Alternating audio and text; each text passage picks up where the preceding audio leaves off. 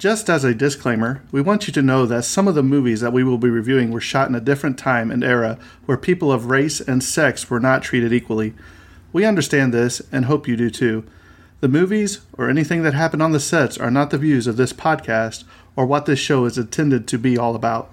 Exactly. And we want to give due diligence in presenting the movie and not the views of the cast or directors or anyone involved. But we also feel it's necessary to let the audience know some of the background information to get a feel for what was happening at the time of shooting the film. Again, we hope you understand that we do not agree with everything that went on, and we just want to give out the information.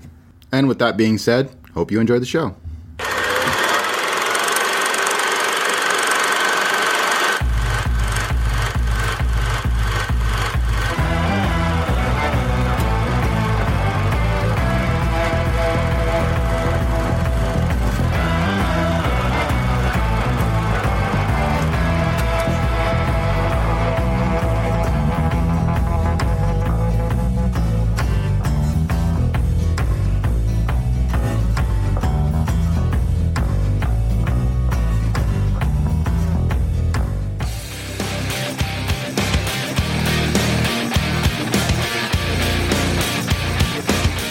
Hi, everyone.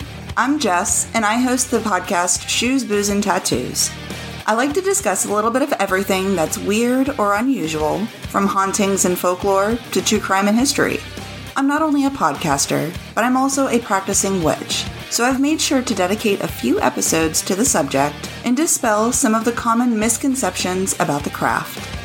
So if this sounds like your cup of tea, you can find Shoes, Booze, and Tattoos anywhere you get podcasts.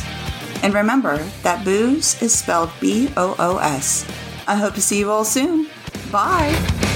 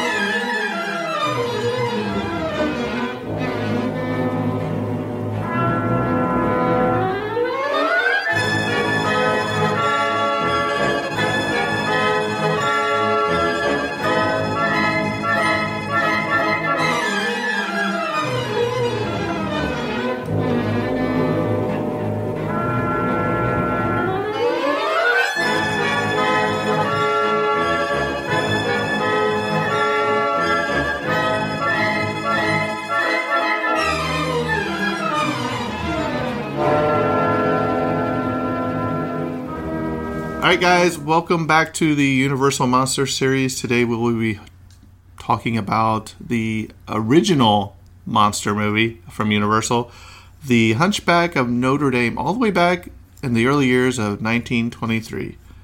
So Hi, I'm your back. host, Jimbo, and this is my co host, Terrence. Tarat. Um, so we did a little something different with this one. We're not going to talk through the movie. Instead, we put it on the Facebook group, and we had a watch party last night. Yes, we did. So um, thanks to those that joined in. It was my first time ever hosting one. I was trying to see what we could do, couldn't do. Yeah. So it was pretty cool. Kind of like pretty cool. testing the waters with right. it.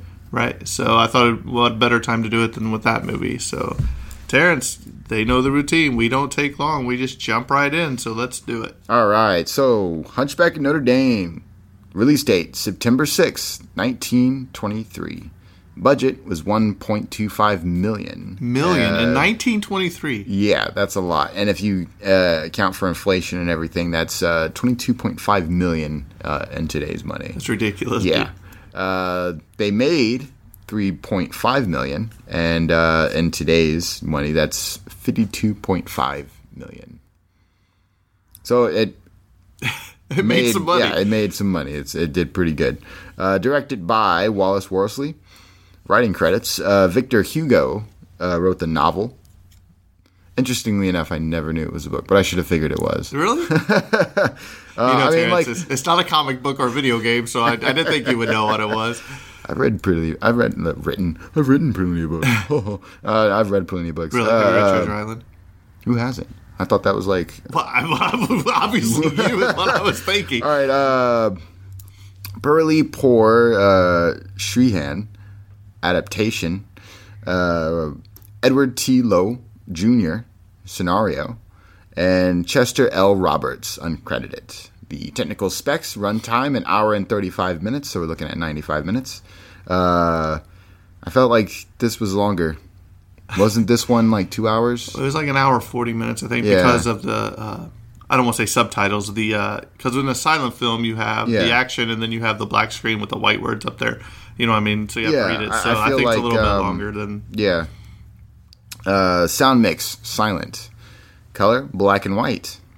Uh, aspect ratio 1.33 by 1. Film length 3,657 meters, and that's 12 reels. Negative format 35 millimeter. Cinematographic process spherical printed film format 35 millimeter. And now for the awards. Only two. I, I- I see you. I see you trying to buy some times. Like, how do I say this word? All right. Uh, Avignon slash New York Gotta Film Festival. all. I know, right? Uh, New York Film Festival 2001 winner for honorary Roger, uh, Kevin Sanders Hayes, uh, for his new score. So I suppose that this uh, particular movie had an original score for it because. I mean, you don't have voices to carry the movie, so you got to have something carry. But it. I think I think if I remember, I read something about where I don't think it had anything. really, And it was then completely it silent. was and then completely they silent, added and then they added music. the music, composed the music later on. Oh, okay, all right. Uh, photography, or I'm sorry, uh, Photoplay Awards, nine two, 1924. I do. Nine two, nine, no, no, uh, 1924. It's gonna be one of those days recording. You can just tell. Nominee, uh, Medal of Honor. That's an interesting award to have. Um, but petition, but, but I can't even can't even say what I want to say. it's been a long day, ladies and gentlemen. And it's just starting. Synopsis A deaf, half blind, disfigured hunchback that watches over the bells of Notre Dame falls in love with a gypsy. And let's go ahead and jump off to the cast. Um, this has one of the most iconic actors in it of the generation, uh, Lon Chaney. Um, if you have been watching, uh, listening along, he actually is the father of the Wolfman, Lon Yep. Chaney Jr. So, a lot of great family. Uh, he plays Quasimodo, which is, of course, the Hunchback. Uh, a lot of people might remember the Hunchback as far as the Disney movie or Yeah. cartoon. Remember, It's pretty much all I had uh, to go off of. uh, Patsy Ruth Miller as Esmeralda, Norman Kerry as Phoebus de Chateaupers, Kate Lester as Madame de Gondelaurier. See, I'm, I'm I should have let you do this because you're so much better at slaughtering names. Uh, Winifred Bryson as Fleur de Lis, Nigel de Bruyere as Dom Claude. Uh, please, all of our uh, French listeners, please don't be mad at me. I'm trying here. The French names are hard, man. They are, man. Uh, Brandon Hurst as Jihan. Ernest Torrence as Kloppen. How would you like to have that name, Kloppen? uh, Tully Marshall uh, as King Louis the XI, which would be, what, 11? 11, yeah. Harry Von Meter as Monsieur Neufchatel. Raymond Hayton as Gringor. Nick DeRuiz as Monsieur Le Torturo Tortilla. I would just say tortilla. Eulelio Jensen as Marie. Roy Laudlaw, Laudlaw as Charmalou. Ray Myers as Charmalou's assistant. William Park as Josephus. Gladius Brockwell as Sister Gudule. Jean Cosser as Judge of the Court. Uh, Edwin Wallach as King's Chamberlain, and Louise Laplanche as the young gypsy girl. And now that we've lost all our French listeners, We might have lost everybody at this point. Um, one thing though, when we was doing the watch party, th- there was a guy that uh, I forget which character it is because it, it, he looks just like uh, somebody said. I think it was Dwayne said, "Hey, it's Inigo Montoya from the Princess Bride." That's that's funny. that's hilarious. All right, Wallace Worsley Jr., the son of the film's director, said that many of the extras for the massive crowd scenes were recruited in downtown Los Angeles for a dollar a night and meals. Among them, he said, were a good number of prostitutes who did a considerable sideline business on the sets. Well, then. I was like, well. Guess what? And we know where that dollar went. Yeah. Universal also hired 50 Pinkerton detectives and put them among the crowd, and their job was to catch pickpockets and various other thieves among the extras. Oh, wow. So, wow. So, I mean, uh, just about the dollar. Uh, just if you dollar's a dollar, man. yeah, but if you count for inflation, that's twenty five dollars and ninety four cents. But that's a day. but you get a Still- bill. You get a bill too. So Yeah. and I'm sure the mills weren't just like McDonald's or something. Well, I just bet just you- to give you perspective, because I've done extra work and I've been paid as little as like fifty bucks. yeah, but you just did it because you love to do it, though, right? Yeah, I had fun. Right. I was networking. Uh, Lon Chaney's makeup was his most extreme yet. A knotted wig, uh, a, a nose putty on the cheeks, uh, some false teeth, and fake eyes made up his visage. The final touch was a plaster hump, which, contrary to popular opinion, was only about 10 to 15 pounds. Oh, and only it okay. did not cause Chaney any back problems. But I think there's a controversy there because I think there was problems later on. Poor quality transfer of the film are due to the fact that it only survives in 16 millimeter form, mainly through Universal's show-at-home film rental library. There's still about, they say, 10, 10 to 15 minutes of footage missing. Uh, you know, you're whatever happens to that stuff.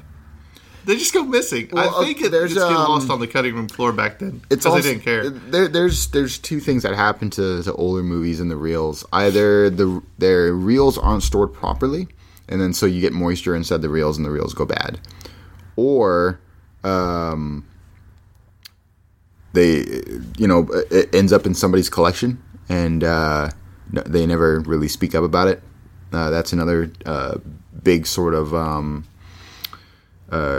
reason why movies will disappear. And then uh, sometimes it's just they have all the reels in one place, and an incident happens, and uh, they all just are in that incident. So, for example, I know there was a handful of uh, lost Doctor Who episodes that were lost in a fire.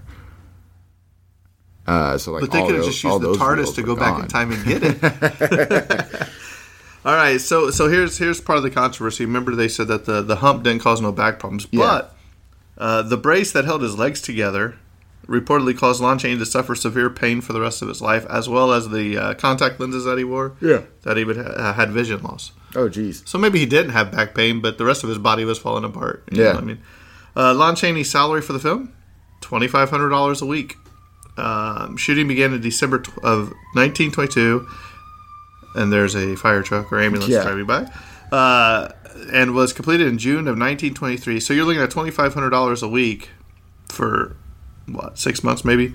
Uh, ended up, he ended up making close to sixty thousand dollars plus contract bonuses from the picture, which was the longest uh, shoot in his career. So, so he actually got paid pretty well. If you take into account inflation, so in today's standards, sixty-four thousand dollars a day, Right. or sixty-four point five, really. Um, and then what, what was what was the total that he made? They made close to sixty thousand dollars. So you're looking at what? So now we're looking at one million, one one point five million. and the budget was only 1.25 million for the entire film. if you look at it that way, right? Uh, in order to prepare himself for the role of the Hunchback of Notre Dame, known as Quasimodo, Lon Chaney held interviews with people who suffer from various physical deformities. His makeup was so masterful for its time that many viewers believe that the actor playing the title character Lee truly appeared in real life as he did on the film. Oh wow! So they thought he was really that messed up looking guy. uh, for the larger crowd scenes, as many as 200 people were on payroll for the wardrobe uh, wardrobe department alone. Universal also built a new wardrobe building, especially to handle the large number of extras who needed to be outfitted in 15th century clothes. I didn't even take that into account due, due to the large amount of extras they had that they had to dress every single one of them. Right. That's crazy. I mean, it's, it's some of those shots when he's like looking down from the, the top of the building and he sees just all them people. They all, Yeah. it's crazy. you, you think anybody just went home with those costumes? Well, I mean, maybe. I mean, I doubt. I don't know, but uh, it- that would be an interesting study to see what uh, extra clothing was used later on in different films, especially of different eras. true, you know what I mean? Like, was uh, something you see in this movie? Let's say, um, I know in the Evil Dead, I think, or Evil Dead Two, one of the two.